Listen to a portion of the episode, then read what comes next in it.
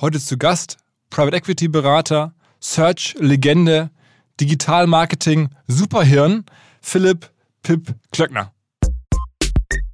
Ja, ich glaube, für Amazon hat sich gerade so ein bisschen der perfekte Sturm, wie man im Englischen sagt, zusammengebraut. Die scheinen, zumindest soweit ich das absehen kann, von jedem Teilaspekt von Corona eigentlich zu profitieren. Was wichtig ist, vielleicht gar, gar nicht so sehr der kurzfristige Effekt. Also durch das Einsparen der, der Werbegelder und den mehr Umsatz werden sie wahrscheinlich jetzt dieses Quartal oder die nächsten Quartale ihr Ergebnis wahrscheinlich bis zu verdreifachen, einfach weil sie das Geld gar nicht loswerden. Ja, das heißt, sie müssen sich wahrscheinlich damit anfreunden, jetzt erstmal Steuern zu zahlen, was, äh, glaube ich, ein sehr unbequemer Gedanke für Jeff Bezos ist. Die kaufen vielleicht äh, irgendwie Delta Airlines oder American Airlines äh, fünfzig, sieben sechs sieben, dreihundert ab um, und machen daraus Frachtflugzeuge. Herzlich willkommen beim O M R Podcast mit Philipp Westermeyer.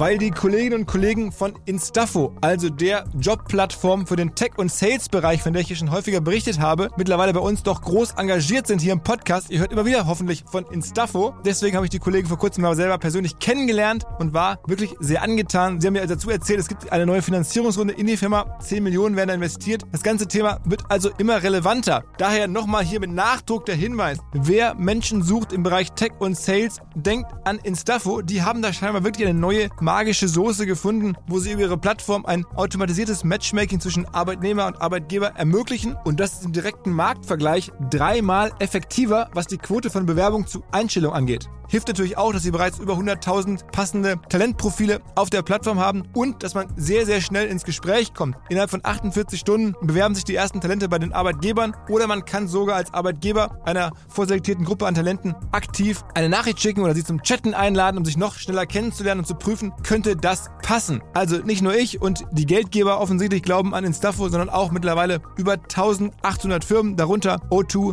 R T L, HelloFresh, MyPoster, viele, viele weitere. Instaffo ist auf O M R Reviews bestbewertet, vier Komma acht Sterne in der Kategorie Recruiting-Plattform. Firmen, die nun Instaffo ausprobieren möchten, sehr gerne. Ihr spart außerdem fünfhundert Euro auf die erste Besetzung, wenn ihr euch anmeldet über Instaffo mit Doppel-F, instaffo Punkt com Slash O M R. Zurück zum Podcast. Pip ist ein ganz alter Freund von mir, der gefühlt seit Tag eins in der Digital-Marketing-Szene mit dabei ist und mittlerweile auch viel breiter also die, das Digital-Business beobachtet, ab und zu drüber schreibt, vor allen Dingen aber über eigene Projekte ähm, und Beratung sehr, sehr viel sieht. Und wenn ich mich mit ihm austausche, so alle paar Wochen mal per WhatsApp, mal kurzes Telefonat und so, ist immer extrem spannend, was er so beobachtet. Ähm, er ist jetzt möglicherweise einer der ersten Menschen von außerhalb Googles, der Zugang bekommt zum Algorithmus von Google. Warum das so ist, warum ausgerechnet ein S E O, ein, ein, eine Search-Marketing-Legende, habe ich gesagt. Und das ist wirklich so. Er hat schon so viel S E O gemacht früher für Idealo, für Ladenzeile, für verschiedenste Rocket-Projekte. Warum er das zu sehen bekommt, darüber sprechen wir gleich. Ähm, er investiert, glaube ich, ganz clever, ein bisschen davon erzählt, ähm, ja, und sieht über auch Private Equity Mandate, eine ganze Reihe von Deals. Und ich dachte mir, was wir da so besprechen, was ich so irgendwie mit ihm ab und zu hin und her texte, das müssen wir jetzt mal wieder ausführlich darlegen, für alle, die Lust haben zuzuhören. Und in dem Sinne direkt rein in den Podcast mit Pip. Übrigens vielleicht noch ein Punkt.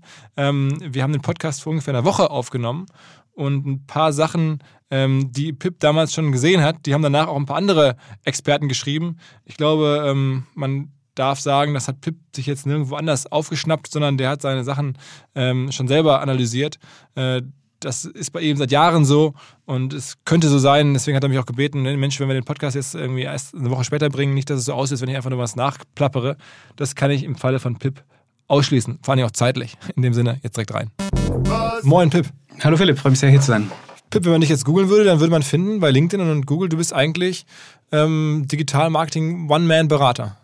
Genau, ich bin Angel Investor und Advisor, das heißt, ich berate Startups, Wachstumsunternehmen und Kapitalgeber äh, zu den Themen Search, Marketing, Growth und ähm, Produkt. Aber du arbeitest für die vornehmsten Adressen, das kann man auch schon mal vorab sagen. Ich glaube, K K A bucht dich regelmäßig, Rocket bucht dich regelmäßig, ähm, also so jetzt nicht irgendwer. Genau, derzeit sind die meisten meiner Kunden sind eigentlich äh, sogenannte Private Equity Unternehmen, also ähm, Kapitalgeber, die andere Firmen kaufen, optimieren äh, und eventuell wieder verkaufen. Und mittlerweile stellst du fest, oder stellen die selbst offensichtlich auch fest, dass ganz schön viel Wertschöpfung, bei egal welchem Business, aus Digital Marketing, aus digitalen, sagen wir mal, Elementen kommt.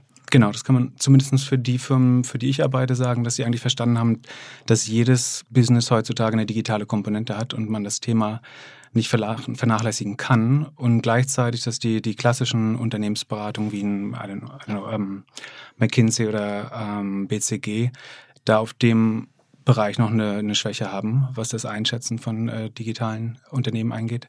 Und da vervollständige ich quasi den sogenannten Due Diligence-Prozess äh, und versuche, meine Erfahrung aus den letzten fünfzehn Jahren Online-Marketing einzubringen.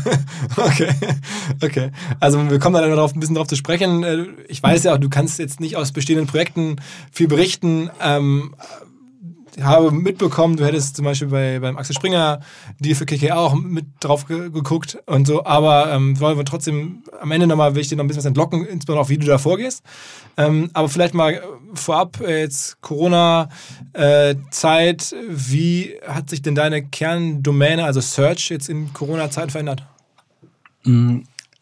Also ich glaube, alle Medien inklusive Search profitieren gerade sehr stark auf der Traffic, also der Volumenseite. Das heißt, Leute sind mehr zu Hause, ähm, im Homeoffice konsumieren sie mehr Medien als sonst, wahrscheinlich, weil sie irgendwie nicht mehr weniger im Auto sitzen, weniger in der Bahn sitzen, äh, mehr an dem Ort sind, wo man, wo man Internet hat und ähm, Medien konsumieren kann. Das trifft auch auf Search zu. Gleichzeitig ähm, steigt, also die Volumenseite steigt, gleichzeitig äh, verschlechtert sich aber eigentlich in allen Medienkanälen gerade äh, die Monetarisierung äh, sehr stark. Das heißt, äh, C P Ms oder C P Cs fallen. Ähm, Auch bei Search, ähm, bei Facebook gehen C P Ms, du hast wahrscheinlich Ähnliches gehört, zwischen vierzig und fünfundfünfzig Prozent runter. Ähm, bei Google im, im Search-Markt äh, das Gleiche.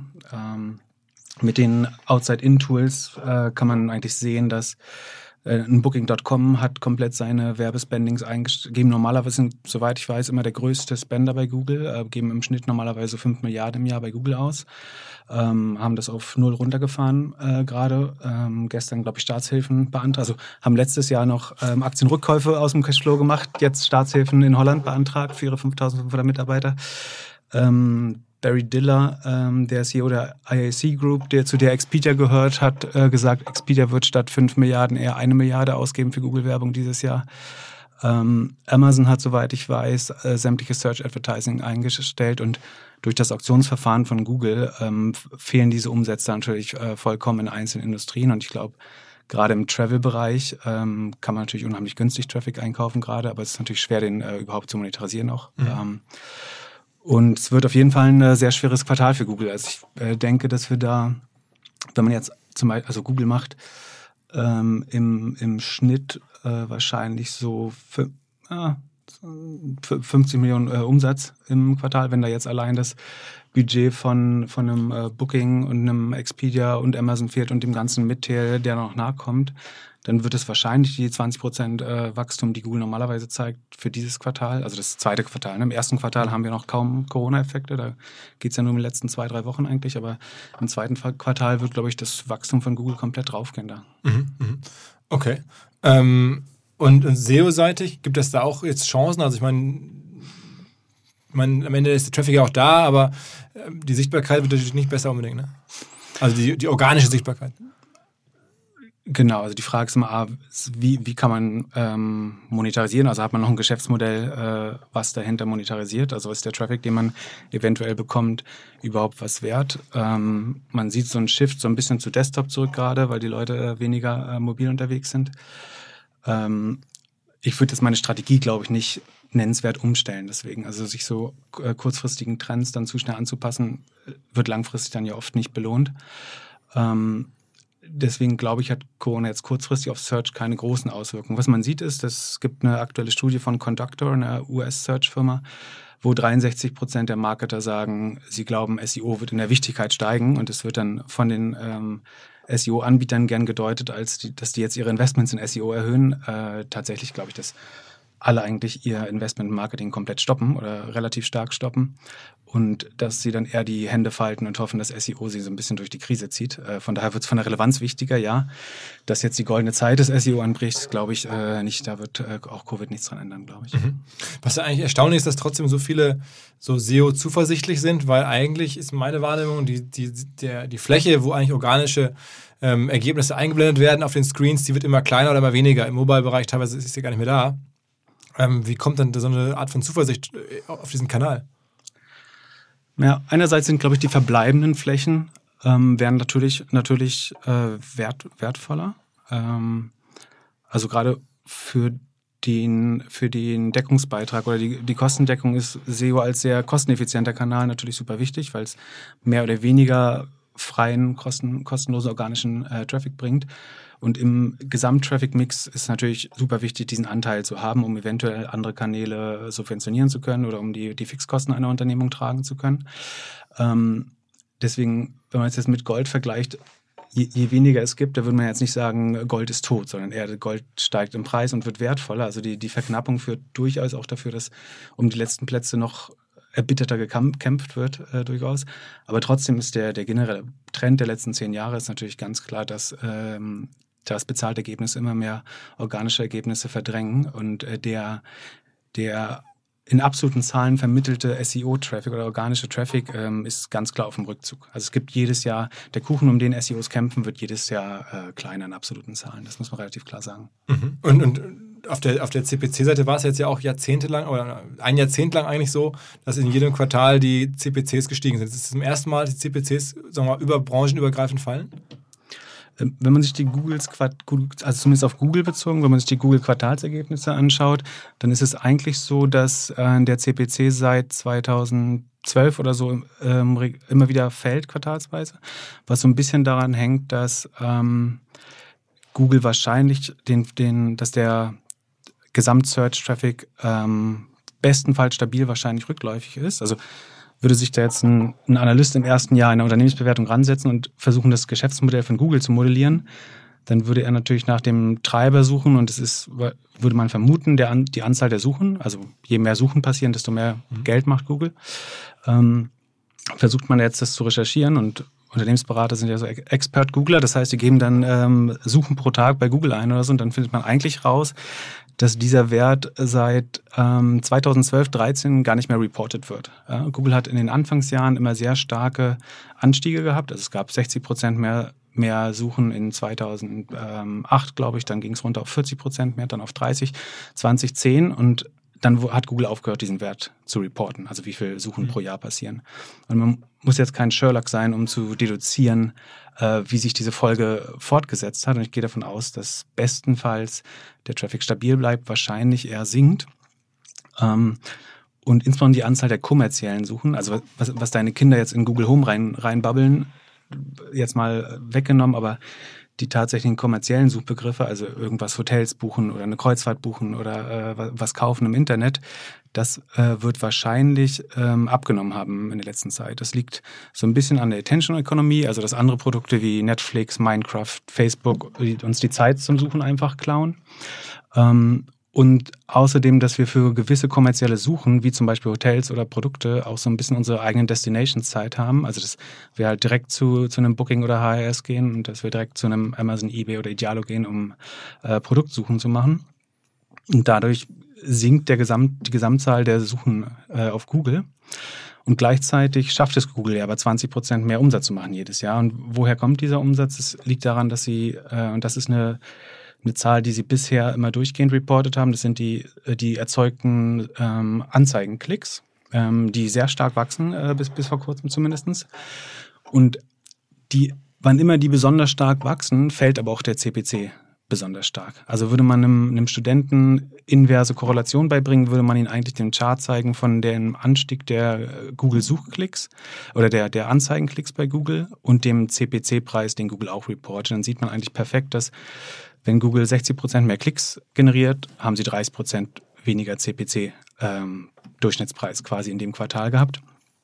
Äh, und das hat sich über die, die letzten Jahre relativ stark manifestiert, dieser, dieser Trend, dass eigentlich während der E-Commerce-Kuchen nicht deutlich größer würde und die Anzahl der Suchen wahrscheinlich sinkt, ähm, trotzdem immer mehr Ad-Klicks generiert werden. Und wenn man so quasi sein eigenes Geld druckt oder diese Ad-Klicks ähm, generiert aus einem immer gleich großen oder leicht größer werdenden Kuchen, dann äh, muss logischerweise, wenn man davon ausgeht, dass alle Ad-Bidder oder die, die Marktakteure rational agieren, sind sie natürlich bereit für, für den Klick, wenn der Kuchen durch immer mehr Teile geteilt wird, äh, weniger zu bezahlen am Ende, weil weniger Transaktionsvolumen hinter jedem einzelnen Klick steht. Und daraufhin hat Google im letzten Quartal jetzt erstmals angefangen, auch diesen Wert für die vermittelten Klicks äh, und den C P C nicht mehr zu, zu reporten. Ähm, und auch da sieht man eine Entwicklung vom letzten Quartal in zweitausendachtzehn, wo sie den absoluten Höchstwert hatten mit sechsundsechzig Prozent Anstieg der vermittelten Klicks. Das kommt durch die Einführung von Google Flights, dem Hotel Finder, der äh, Produktsuche et cetera et cetera. Und gleichzeitig ist der C P C nochmal um dreiunddreißig Prozent äh, verfallen äh, in dem Quartal.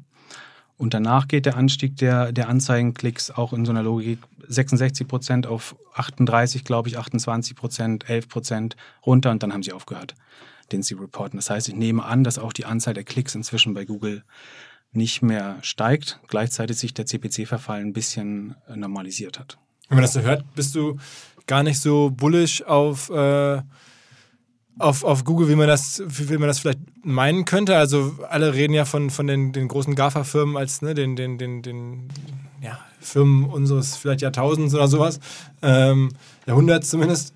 Äh, das klingt so ein bisschen so, als wenn du da jetzt gar nicht so von überzeugt wärst. Als Anleger, es klingt jedenfalls nicht nach einem, nach einem überzeugten Anleger. Bei, bei Google wäre ich in, in der Tat vorsichtig. Ähm, man muss dazu sagen, Also ich, ich glaube, die, die Zitrone ist einfach ausgequetscht. Ne? Also du sagst ja selber, auf den mobilen Ergebnissen sieht man oft hundert Prozent Ads oder Google-Produkte. Und woher soll jetzt noch zusätzliches Klickvolumen äh, kommen, wenn dahinter nicht mehr sozusagen, also Google ist ja so eine Art Steuer auf das vermittelte Transaktionsvolumen. Und äh, wenn, wenn das Volumen nicht steigt und die Anzahl der Suchen äh, nie, äh, auf Google nicht steigt, woher sollen die zusätzlichen Ergebnisse äh, noch kommen? Wobei hättest du mich vor fünf Jahren gefragt, hätte ich das Gleiche gesagt, hätte ich auch gesagt, jetzt ist es zu Ende, woher soll Google, wie soll Google noch mehr Werbung einblenden? Und äh, Google ist großartig darin, uns jedes Jahr zu überraschen, äh, wie sie dem organischen Sektor nochmal äh, zwanzig Prozent Klicks äh, mhm. abnehmen. Und so weiter bis ähm, vor kurzem um zwanzig Prozent äh, gestiegen, äh, weiter gewachsen sind, ist jetzt so auf achtzehn, siebzehn Prozent runtergegangen. Und ich würde vermuten, auch Corona bereinigt, würde das weiter langsam fallen. Ähm, Jetzt im, im nächsten Quartal, wo wir viele Corona-Effekte haben, vielleicht sogar noch stärker. Wobei da auch schwer ist einzuschätzen, wie der Volumeneffekt durch den zusätzlichen Traffic gegen den C P C-Effekt äh, spielt. Aber ähm, dass da insgesamt mehr Werbegeld jetzt ausgerechnet in der Krise ähm, verdient wird, ist sehr unwahrscheinlich anzunehmen, glaube ich. Mhm. Würdest du Leuten empfehlen, jetzt auch im Reisebereich, ich weiß, du sprichst da ja auch mit, mit einigen und hast auch Mandanten, ähm, weiter aktiv zu bleiben? Also bringt das was? Aber am Ende denen ja wahrscheinlich nicht, weil sie können es nicht monetarisieren. Kurzfristig bringt es auf jeden Fall gar nichts und langfristig, was kann man jetzt tun, wenn man jetzt sozusagen die Kapazitäten hat, ähm, am S E O arbeiten vielleicht oder, oder was empfiehlst du da deinen Mandanten aus dem Reisebereich?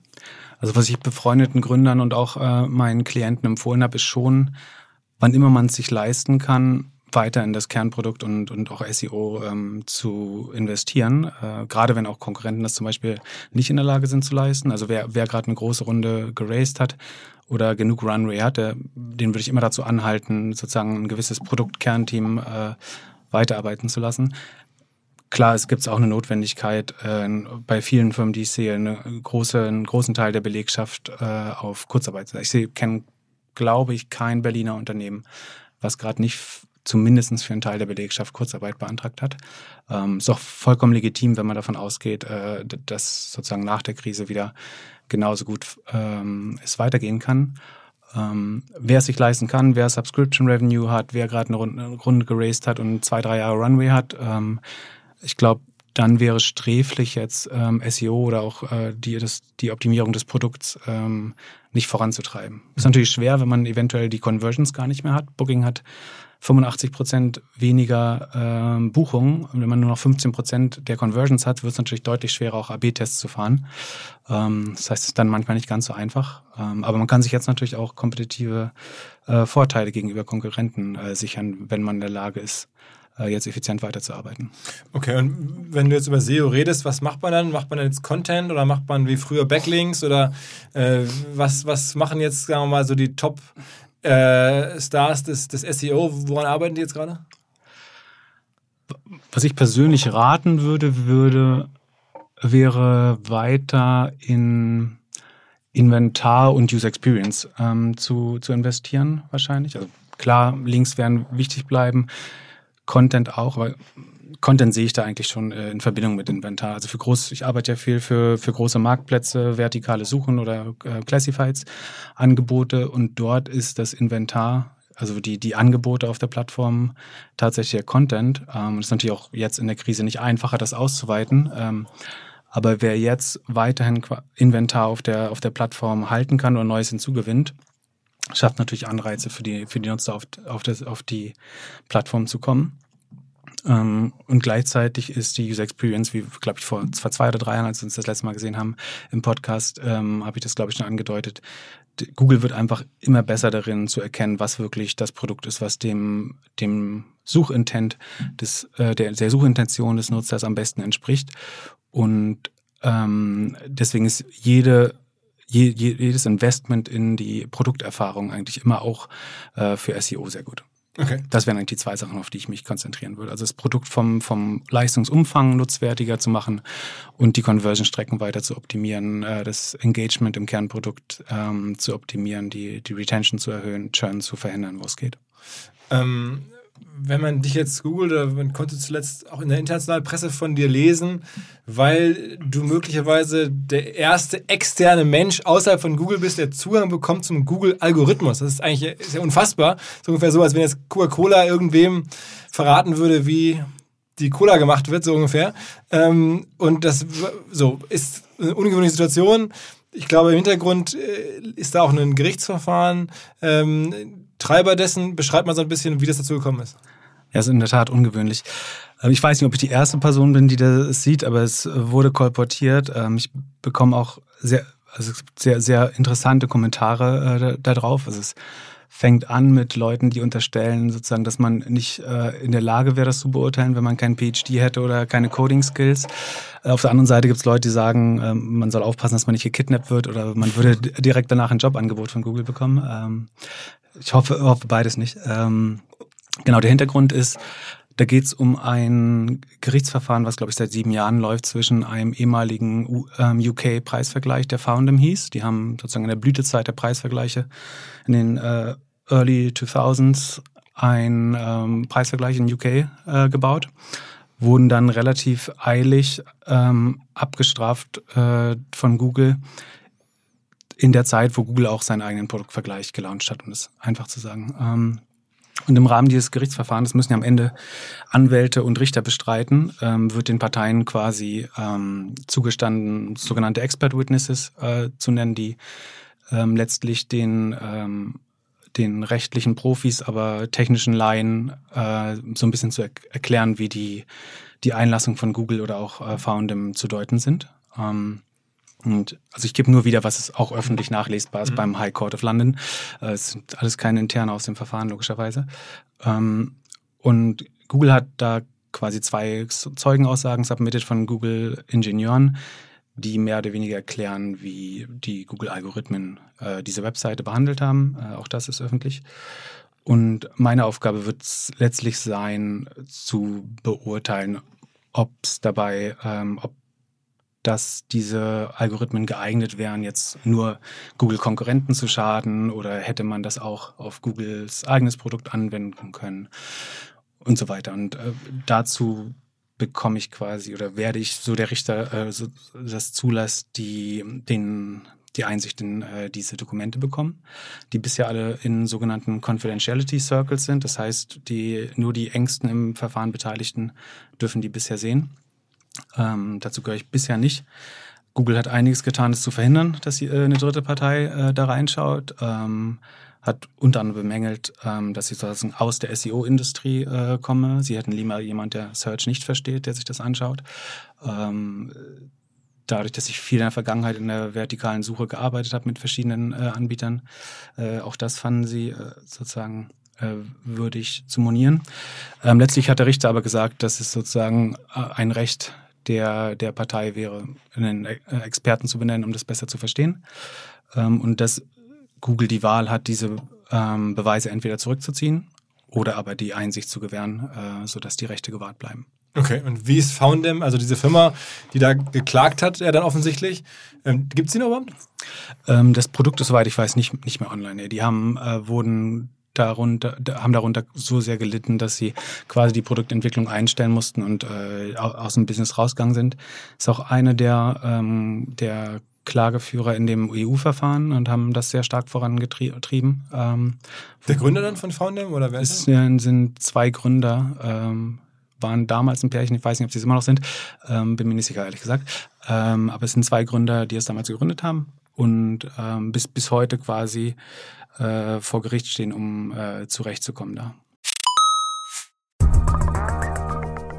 Hinweis auf Findling. Findling ist eine sehr erfolgreiche S E O-Agentur, die bis vor einiger Zeit noch Webstube hieß und mir vor allen Dingen deswegen ins Auge gestochen ist, weil ihre Masterclass beim O M R-Festival ruckzuck ausverkauft war. In Minuten wollten Menschen hören, was die Kollegen von Findling zum Thema S E O zu sagen haben. Ein Grund dafür sicherlich die Referenzen. Findling arbeitet unter anderem für Firmen wie Snox, Ergotopia, Dermanostik oder mein BAföG. Der Fokus ist also, Firmen über Performance-S E O beim Wachsen zu helfen. Wer herausfinden möchte, ob sich für ihn auch S E O lohnt oder die Ansätze von Findling vielleicht konkret lohnen, der kann sich eintragen. Es gibt keinen Sales Call, sondern eine kostenlose Beratung unter findling punkt de slash O M R. Also auf der Landingpage eintragen und dann gibt es eine Beratung, wenn es richtig gut läuft, vielleicht von Maurice Marinelli, dem Gründer persönlich.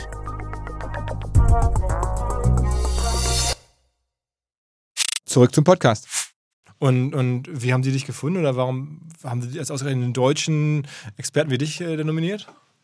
Ähm, ich, ich nehme an, die haben jemanden gesucht, der sich einerseits relativ tief in dem Thema Search auskennt und gleichzeitig sozusagen in diesem Vertical der, der vertikalen Suche oder des äh, Preisvergleichs auch eine Erfahrung hat. Ähm, weil man muss sich vorstellen, dass Na, natürlich gibt es letztlich irgendwie einen Google-Algorithmus, aber der besteht dann doch aus vielen verschiedenen Bestandteilen und dann, da gibt es einzelne Bestandteile, die jetzt schon besonders zugeschnitten sind auf gewisse kommerzielle Angebote, wie zum Beispiel vertikale Suchen, die einfach sagen wir, sehr einfach erklärt versuchen, zum Beispiel Spam mit Produktdaten oder mit, mit Reiseangeboten äh, zu unterbinden, äh, um das Netz auch so ein bisschen zu deduplizieren und dafür zu sorgen, dass nicht irgendwie jeder nochmal eine Kopie von Amazon ins Netz stellt und ähm, das ist schon ein sehr spezieller äh, Bereich von S E O und von Search. Äh, die, die man muss wissen, dass du früher auch lange bei Idealo gearbeitet hast genau. und ja. da Idealo den Flugbereich unter anderem auch aufgebaut hast. Also deswegen äh, hast du diese, diese Skills sozusagen. Genau, zu der Zeit, also zu der, der, der, der die in Frage stellende, der, der in Frage stehende Zeitraum ja. ist quasi die, die Zeit um das Jahr zweitausendzehn, wo ich zu der Zeit tatsächlich bei Ladenzeile und Idealo gearbeitet habe.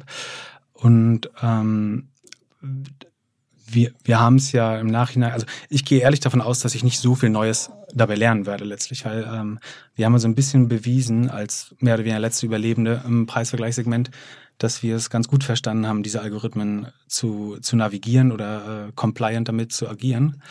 Deswegen glaube ich grundsätzlich, dass ich verstehe, was ich dort äh, finden oder lesen werde. Und wie gesagt, es sind, da geht es um algorithmische Bestandteile von vor zehn Jahren letztlich, die jetzt aber sehr wahrscheinlich noch im Core-Algorithmus von Google drin sind.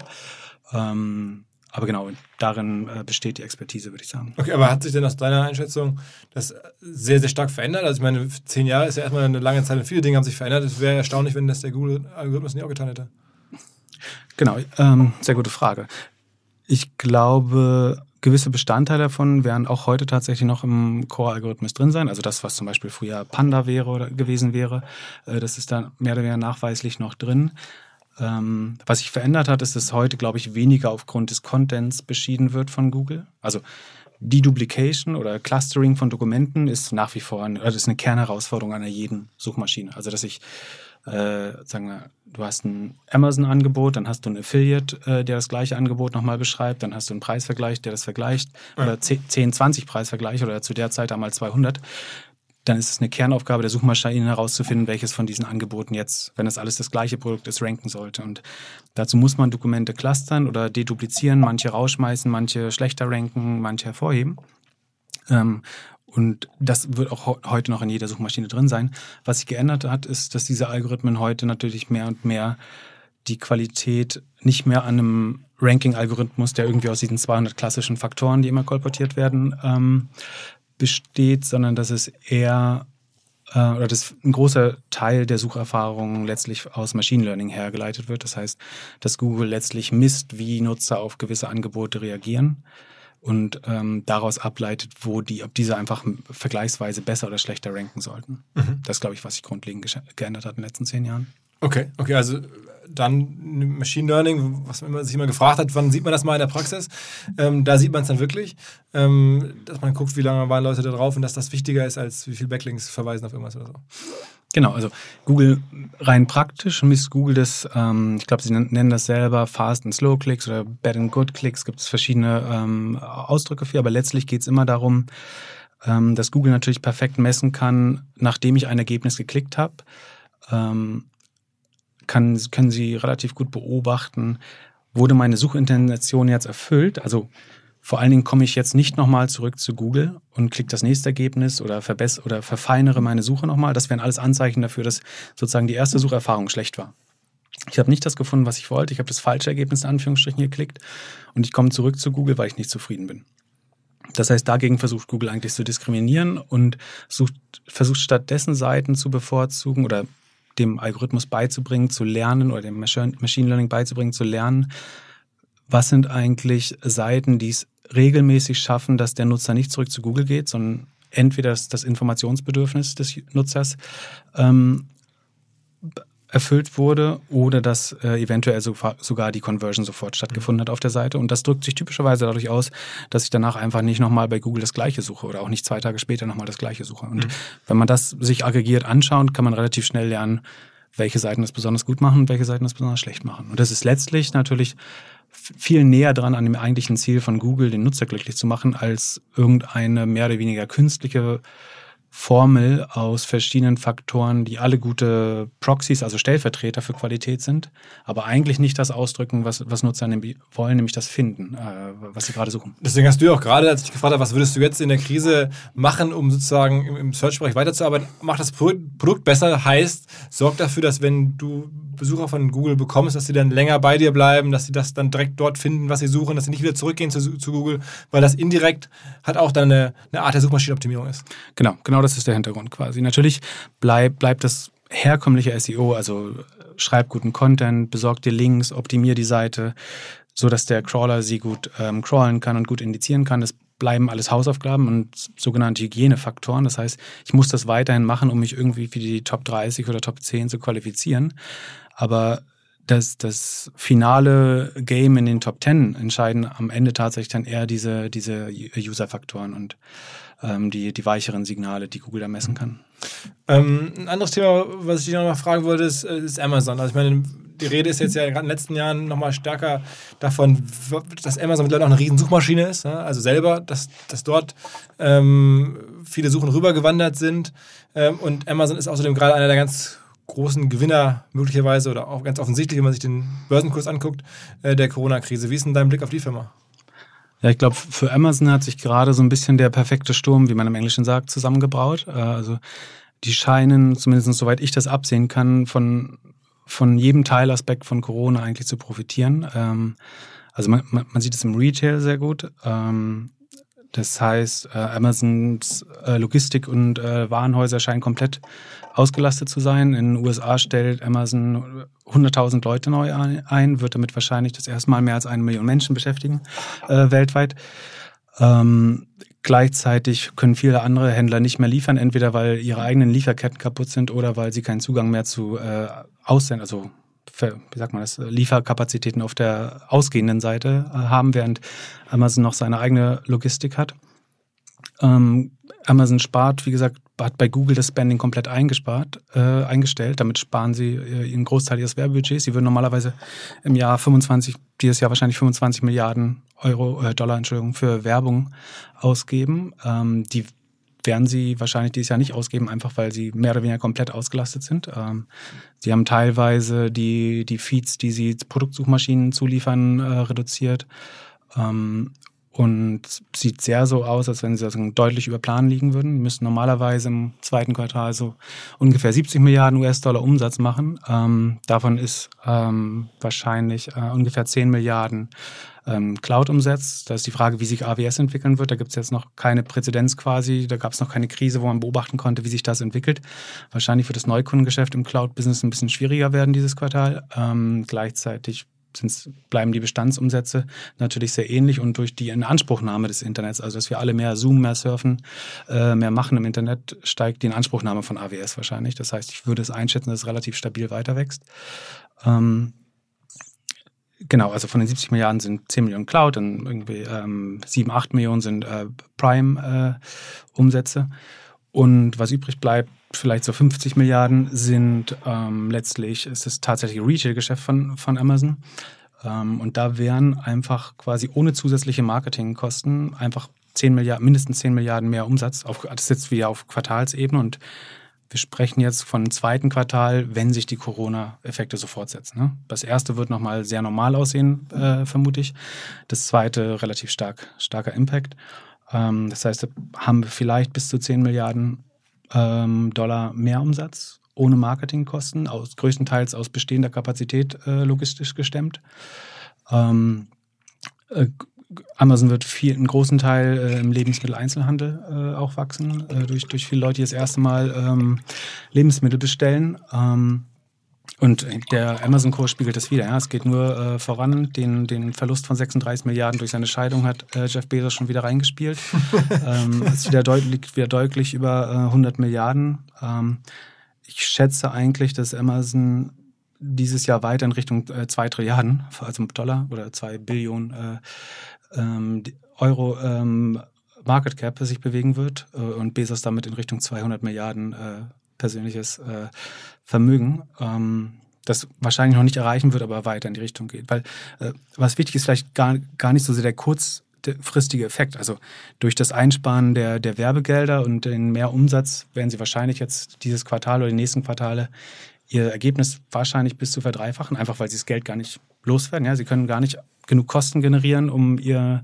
ihren Gewinn wieder auf Null zu fahren, wie es üblich ist. Also ähm, das heißt, sie müssen sich wahrscheinlich damit anfreunden, jetzt erstmal Steuern zu zahlen, was, äh, glaube ich, ein sehr unbequemer Gedanke für Jeff Bezos ist. Ähm, wo, wo willst du jetzt gerade, also mehr Werbung können sie nicht kaufen, ja, weil äh, sie komplett ausgelastet sind einfach. Ähm, wo, wo willst du jetzt noch, noch mehr investieren als Amazon? Ist super. Ich, ich vermute, die kaufen vielleicht äh, irgendwie Delta Airlines oder American Airlines äh, fünfzig, sieben sechs sieben, dreihundert ab um, und machen daraus Frachtflugzeuge, weil die, die Flugzeuge gerade nicht fliegen können und sie Logistik äh, brauchen. Und nein, das wäre vielleicht noch die sinnvollste Güterverwendung, aber auch die würden sie wahrscheinlich leasen und nicht kaufen. Ähm, das heißt, ich glaube, sie werden einen unerwünschten äh, Gewinn von bis zu zehn Milliarden äh, in, in die, diesem Quartal machen. Und Jeff Bezos wird sich furchtbar ärgern, dass er das Geld nicht äh, sinnvoll investieren könnte, weil er kann auch keine neuen Filme für Amazon äh, Prime Video drehen. Die Hollywood-Studios sind alle zu, dürfen nicht drehen.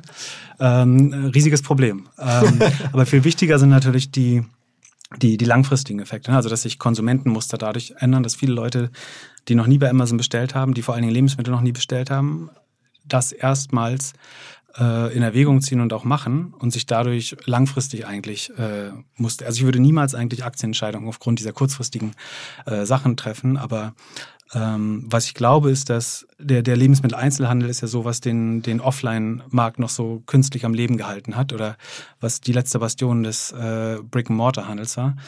Und wenn da jetzt nur ein gradueller Wandel, also dass drei, fünf, vielleicht sieben Prozent der Leute, ähm, die vorher zum Edeka gegangen sind, jetzt mehr online bestellen und dieses Verhalten beibehalten, dann ist das, was sozusagen das, das Retail oder das, das Offline-Retail-Business vom Structural Decline in eine totale Apokalypse führen kann, weil so ein Domino-Effekt eintritt. Ja? Also wenn man sich eine Mall vorstellt, da gibt's die drei Ankermieter sind in der Regel der Lebensmitteleinzelhandel, also der Real, Kaufland oder Edeka, der da drin ist, der Textil-, Damen-Oberbekleidungshandel, also der H und M, Zara, Mango, der da drin ist und der Mediamarkt. So, wie es im Mediamarkt geht, wissen wir alle, das ist kein äh, florierendes Geschäftsmodell mehr. Schaut man sich den Textilhandel an, die, die sogenannten Like-for-Like-Umsätze, also sozusagen der Quadratmeter-Umsatz äh, sinkt bei H und M äh, und Primark zum Beispiel sehr stark. Zara entzieht sich dem noch ein bisschen. Und der Lebensmitteleinzelhandel, wenn da jetzt ausgerechnet die nicht verderbliche Ware, also die die höchste Marge hat, die Consumer Packaged Goods, ja, wenn, wenn die jetzt zu in Zukunft durch Amazon geliefert werden. Also Waschpulver. Genau, Waschpulver, Konserven, Toilettenpapier, Toilettenpapier, ja. genau. Äh, das, genau. Ähm, und dagegen die, die frische Theke oder das Gemüse ist fast ein Verlustgeschäft. Da macht man nicht viel Geld mit, das muss man haben, damit die Leute da hinkommen, aber da sind nicht die hohen Margen drauf. Und wenn jetzt die, die spannendsten Produkte von quasi in Zukunft ähm, marginal mehr von Amazon geliefert werden, dann, und man kann sich vorstellen, so, so ein Edeka hat keine Riesenmarge. Ne? Wenn da zehn Prozent Umsatz wegfallen, dann beginnt das vielleicht schon zu kippen. Dann beginnt die ganze Mall wie so ein Gewässer umzukippen eigentlich. Die anderen Geschäfte kriegen nicht mehr genug Footfall, nicht mehr genug, ähm, wie nennt man es auf Deutsch? Footfall, ähm, ja, ja, so Laufkundschaft. Ja, ja. Äh, also die Laufkundschaft in der Mall insgesamt bricht weg und das Gesamtsystem kippt irgendwann. Ne? Und dann kann vielleicht die Oma von nebenan kann gar nicht mehr dahin gehen, weil der Edeka zugemacht hat. Äh, das heißt, die bestellt auch noch online und dadurch entsteht wieder so ein, so ein vicious cycle, der sozusagen den Prozess nochmal stark beschleunigen könnte. Und am Ende, am Ende gewinnt Amazon. Ja. Und, auch noch ein Thema, ähm, wir haben ja beide früher mal Affiliate-Marketing betrieben. Mhm. Äh, jetzt hat Amazon auch noch die Affiliate-Kommission also gestrichen. Auch da am Ende Marketing-Ausgaben aus Sicht von Amazon, aber schon auch ein Problem für die Szene. Genau, also ähm, Amazon hat Also bisher waren die Amazon, es geht um die Kommission, die man quasi im Amazon-Affiliate-Programm bekommen hat. Wenn man irgendwie einen Laptop verkauft, hat man drei Prozent bekommen oder zwei Prozent. Als, als jemand, der den Verkauf vermittelt hat, in genau, der Drittlab-Seite, genau. Im Preisvergleich oder sowas. Ja. Genau. Ähm, und die haben so rangiert zwischen zwei und äh, bis zu zehn Prozent in einzelnen Kategorien. Von dem Produktwert, ja. Genau. Und typischerweise waren die, die Höhe dieser Provisionen sind eine Funktion einerseits der Marge der Produkte. Also auf Elektronik gibt es deutlich weniger als ähm, irgendwie Homes and Gardens oder äh, Fashion. Logischerweise. Und gleichzeitig wäre Amazon bereit, so eine gewisse strategische Prämie zu zahlen für Produktsegmente, wo sie noch größer wachsen oder wo sie noch wenig Marktanteil hatten. Also du hattest im Fashion-Bereich, wo sie nicht stark sind, im Möbelbereich, wo sie nicht stark sind, im Pet-Food-Bereich, wo es noch einen Surplus gibt, haben sie mal deutlich mehr bezahlt als in anderen Kategorien. Um halt, um halt sozusagen die Vertriebsmittler, also die Affiliate sozusagen zu incentivieren, zu begeistern, ihre ähm, die Orders, die sie vermitteln können, halt zu Amazon hinzuvermitteln. Ne? Genau. Und ähm, jetzt haben sie mit Wirkung zum einundzwanzigsten April oder Mitte, Mitte April irgendwann ähm, beschlossen, in vielen Kategorien, zum Beispiel Möbel, von acht auf drei Prozent äh, die Kommission zu senken.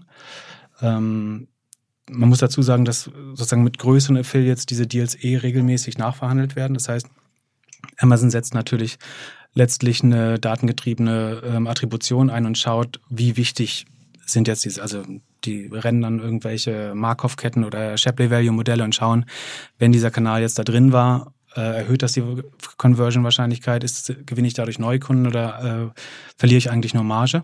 Und ähm, ich glaube, dass Amazon zum Beispiel prinzipiell keine Cashback- und äh, Coupon-Programme bezahlt, ist ein guter Indikator dafür, dass sie, dass sie sowas machen. Ähm, und letztlich berechnen sie da sehr dezidiert für jeden größeren Affiliate, was da wirklich die, die Netto-Kontribution ist äh, und äh, wo sie wirklich noch Neukunden oder Neugeschäft äh, dazu bekommen. Und jetzt haben sie halt einmal für die für die große Menge der kleinen Affiliates ähm, nachberechnet, äh, welche Kategorien noch wie wichtig sind, wo sie noch bereit sind, strategische Prämien zu zahlen. Haben sicherlich auch ein bisschen ihre Marktmacht ausgespielt äh, äh, im, im jetzigen Szenario. Ähm, und wie gesagt, warum soll ich jetzt auch irgendwie noch acht Prozent Kommission auf Umsatz bekommen, wo ich eh der Einzige, Einzige bin, der liefern kann, ähm, wenn meine Logistik eh komplett ausgelastet, teilweise beschränkt sich... Äh, in ich glaube, das kommt wieder, wenn sie es wieder zurückrollen?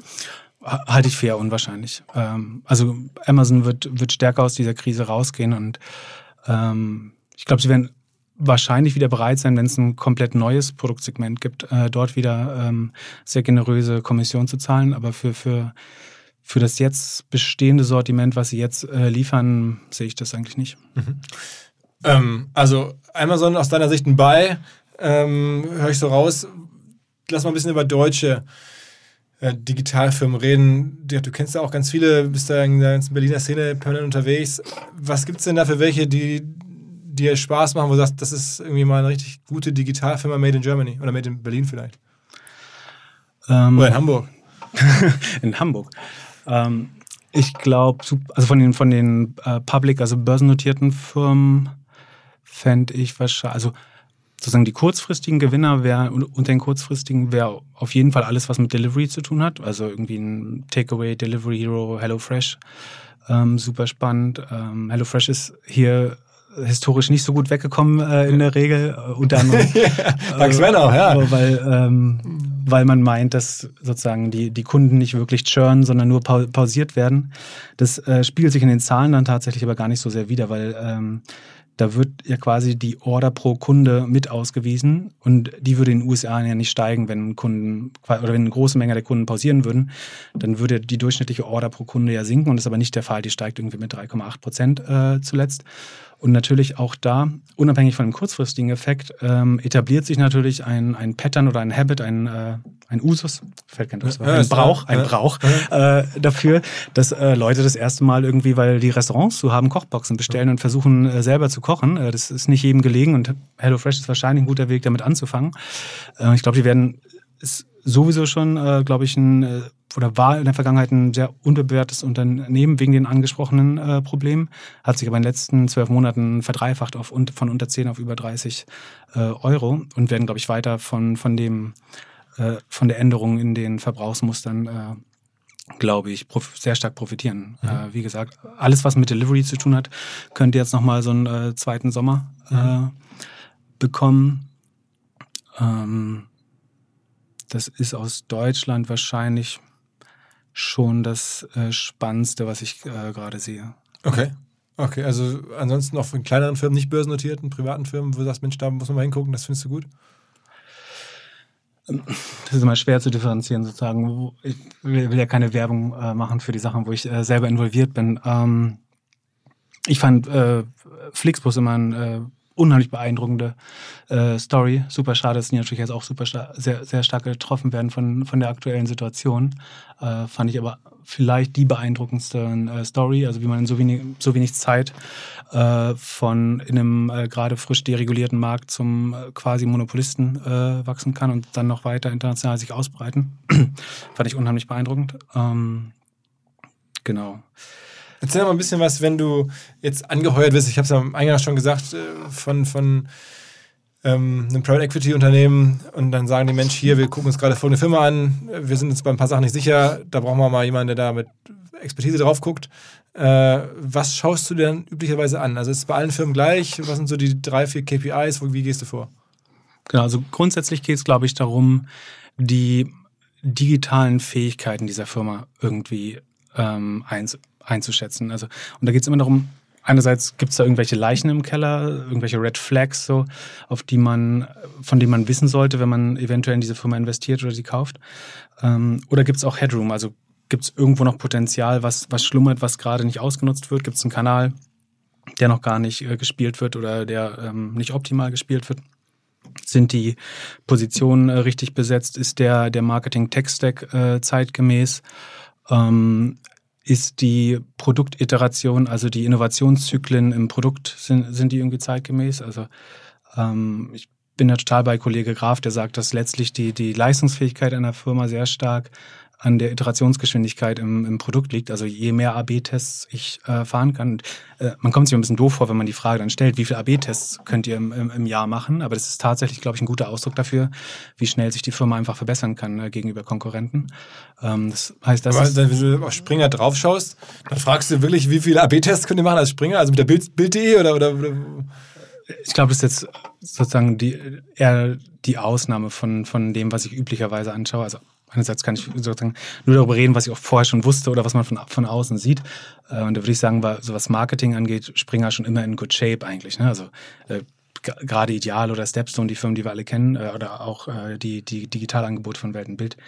Ähm, d- ich würde jetzt vermuten, dass die keine großen Fehler machen. Wie gesagt, was, was sich da im Prozess äh, dargestellt hat, darüber kann ich eh nicht reden. Aber ähm, ich glaube, das ist auch nicht das typische Beispiel, weil es ist ein sehr medienaffines, sehr marketingaffines Unternehmen.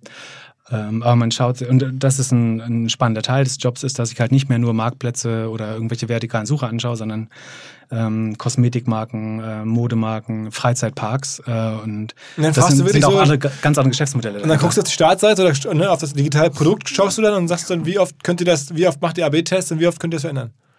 Genau, also ich schaue zum Beispiel, also wird deren Website, also entwickeln sie die eigentlich in-house oder macht das eine Agentur, oder wo sie einmal im Vierteljahr reinkippen dürfen, was sie gerne ändern möchten? Ähm, haben sie überhaupt ein quantitatives Mindset? Also f- verstehen sie überhaupt, dass Marketing größtenteils von, von Zahlen abhängt äh, und der Analyse der Zahlen? Ähm, verstehen Sie intern, also haben Sie die Möglichkeiten, irgendwie mit einem Data Warehouse diese Zahlen äh, sinnvoll auszuwerten?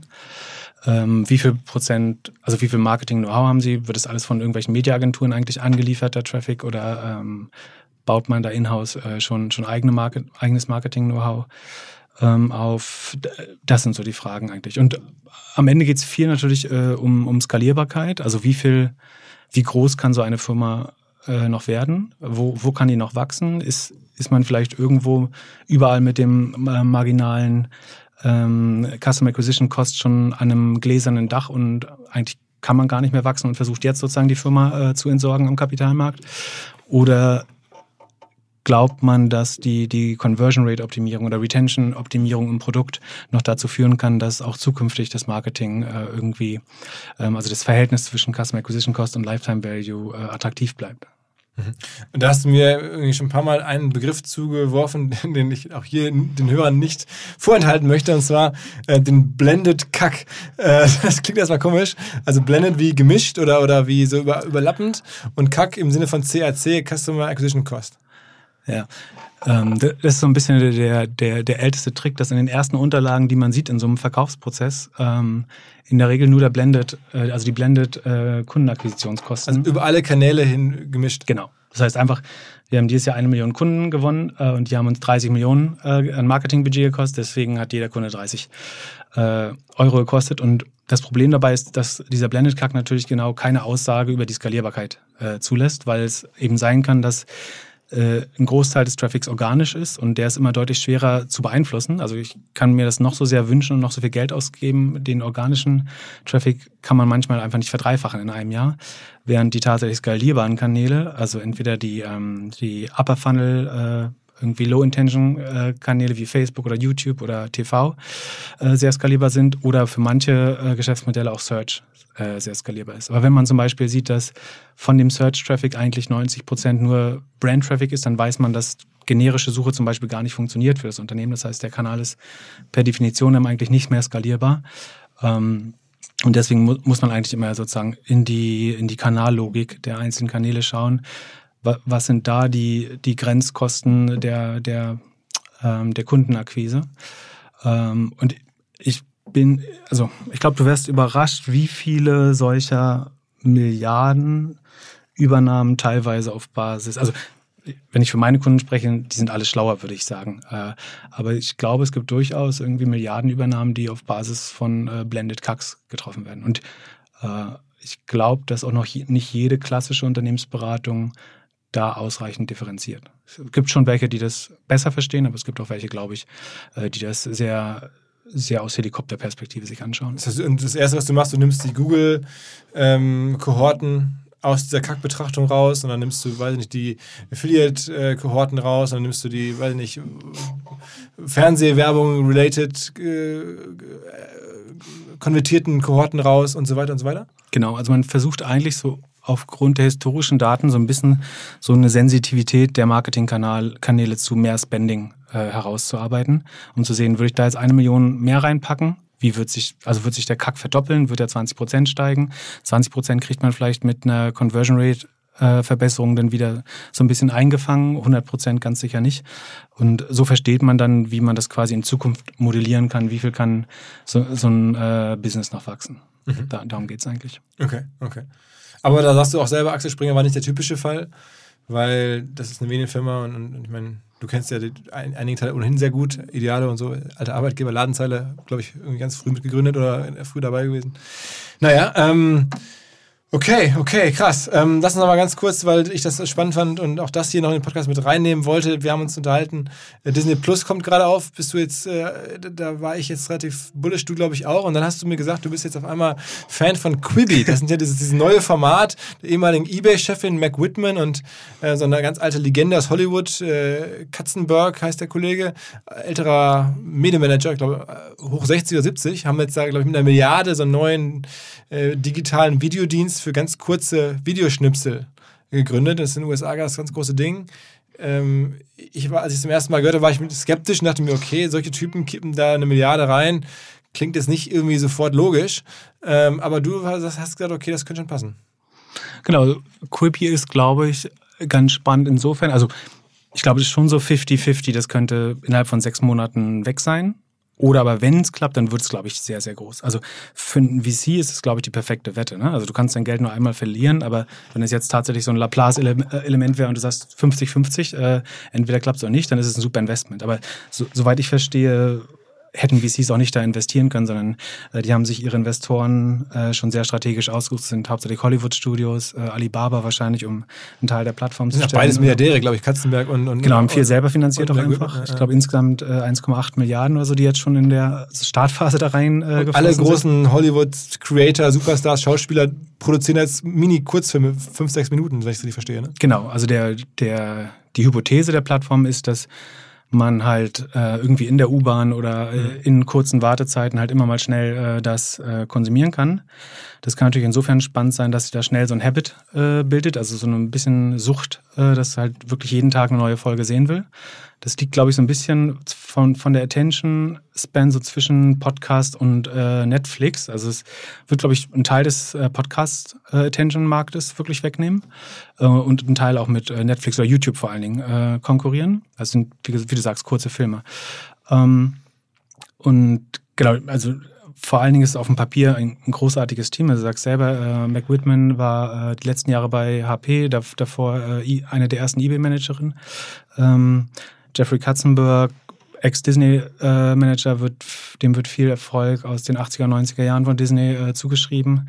Hat danach DreamWorks S K G, äh, also ein riesen Filmstudio, sehr erfolgreiches Filmstudio, das wir alle irgendwie aus den Hollywood-Vorspannen kennen. Und Steven Spielberg und so, ne? Genau, Steven Spielberg, ähm, Jeffrey Katzenberg und äh, Dave Geffen, glaube ich, der ganzen Rose und Nirvana früher äh, produziert hat.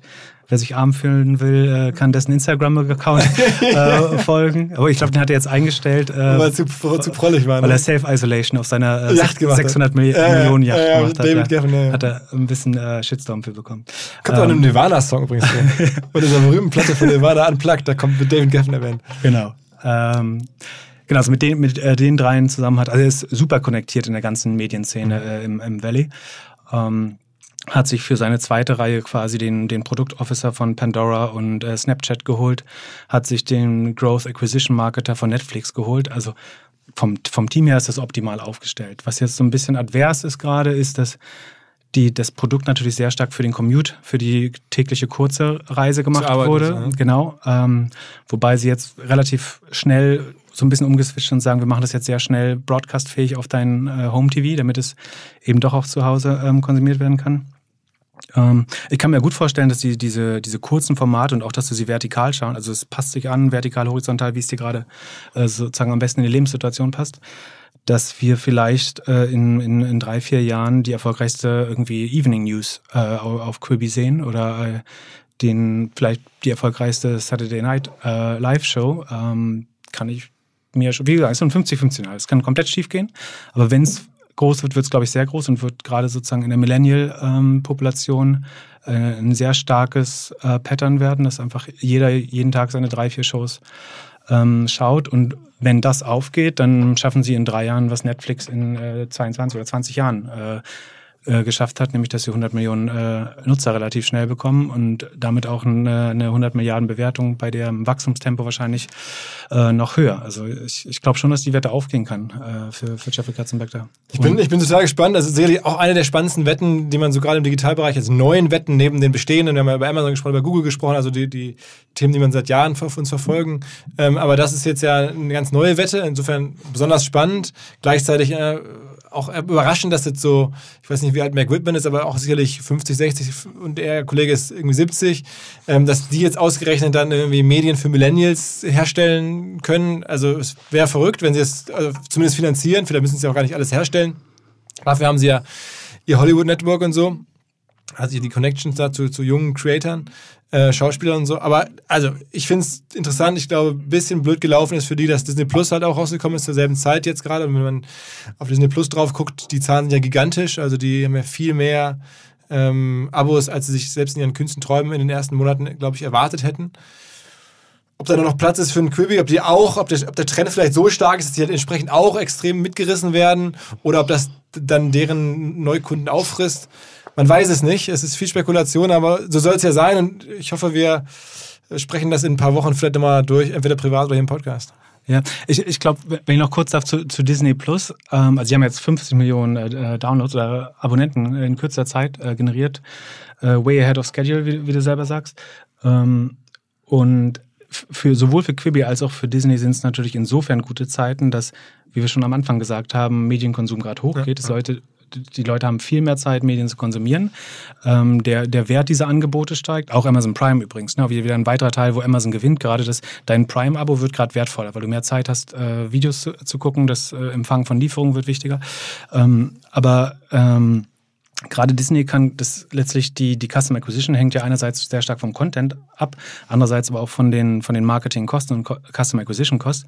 Und wenn ich gerade bei Facebook für fünfzig Prozent des Geldes die Nutzer einkaufen kann, äh, spricht das natürlich sehr stark für solche Modelle. Ne? Also die haben eigentlich auch so ein bisschen den perfekten äh, Sturm, dass sie einerseits das Produkt gerade wertvoller wird und mehr Zeit zur Verfügung steht. Ne? Also ich meine, was gibt's Tolleres, als wenn deine Kinder irgendwie vor die Eisprinzessin bei Disney setzt? Das fühlt sich fast an wie Homeschooling und du hast ein gutes Gewissen dabei.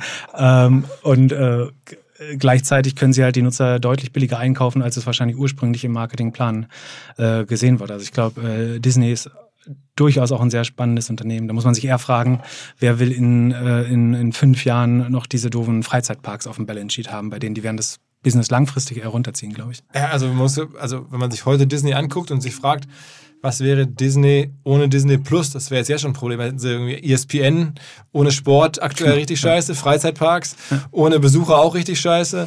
Ähm, also können froh sein, dass und Kinos, also Produktionsstudios, die nicht benutzt werden können gerade oder die nicht gedreht werden. Also Disney wäre komplett lahmgelegt und so können sie froh sein, dass sie Disney Plus haben. Das ist natürlich gigantisch. Ja? Kinos sind übrigens der weitere Sargnagel der, der Mall auch. Ne? Also viele Malls haben ja außerdem noch ein, ein U C I-Kino oder so als äh, Ankermieter. Und auch das ist jetzt ein Business, auf das man gerade schl- schlecht setzen kann. Und auch da wird sich langfristig das Pattern, glaube ich, verschieben, dass die, die letzten Leute, die noch regelmäßig ins Kino gegangen sind, auch jetzt noch mehr zu Netflix überlaufen werden wieder. Ja. Also es ist alles sehr interconnected, wie man sieht. Ja, total. Also richtig geiler Podcast. Ähm, vielleicht ein bisschen tiefer, mehr tiefer als, als an, an anderen Podcasts, ähm, querer durch die ganze Branche, aber auch diese Interconnections zwischen den digitalen äh, Firmen und die ganzen Zusammenhänge dahinter ähm, zu zeigen, finde ich äh, super. Ähm, vielen, vielen Dank, dass du es uns erzählt hast, dass du ein bisschen deine Gedanken geteilt hast, ein bisschen Einblicke gegeben hast. Ähm, und ich bin sicher, wir sprechen uns hier im O M R-Podcast früher oder später wieder. Vielen Dank für die Einladung. Alles klar. Ciao, ciao. Ciao. Im jetzt kommenden Hinweis mal nicht AdTech oder B zwei B-Softwarelösung, sondern mein Kollege Max, der sich mit Gin auskennt und alle unter achtzehn-Jährigen jetzt bitte weghören, mir berichten wird, warum er Monkey siebenundvierzig so besonders findet. Max. Ja, Philipp, es steckt direkt im Namen. Das sind die siebenundvierzig Botanicals, die dem Ganzen einen einzigartigen Geschmack verleihen. Das sind zum Beispiel die Preißelbeeren aus dem Schwarzwald, die ihm auch eine ganz besondere Note geben. Aha. Und was hast du da mitgebracht? Meinen Favoriten, den Monkey siebenundvierzig Tonic. Super einfach, ein paar Eiswürfel, etwas Monkey siebenundvierzig, das Ganze aufgefüllt mit Tonic Water und einer Grapefruit-Zeste obendrauf. Fertig ist der erfrischende Drink. Okay, äh, und das schmeckt dann?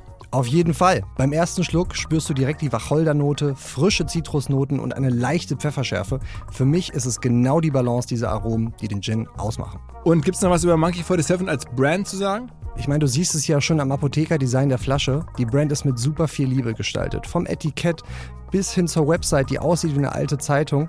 Da wundert es mich ehrlich gesagt auch nicht, dass Monkey siebenundvierzig bereits zum achten Mal in Folge als Top-Trending-Gin-Brand ausgezeichnet wurde. Also an alle, probiert Monkey siebenundvierzig gerne aus, überzeugt euch selber von seiner Qualität, dass das hier, was der Max berichtet, wahr ist. Ich wiederhole nochmal, Monkey siebenundvierzig, Monkey siebenundvierzig zum Mitschreiben in Bar oder Supermarkt demnächst mal ausprobieren.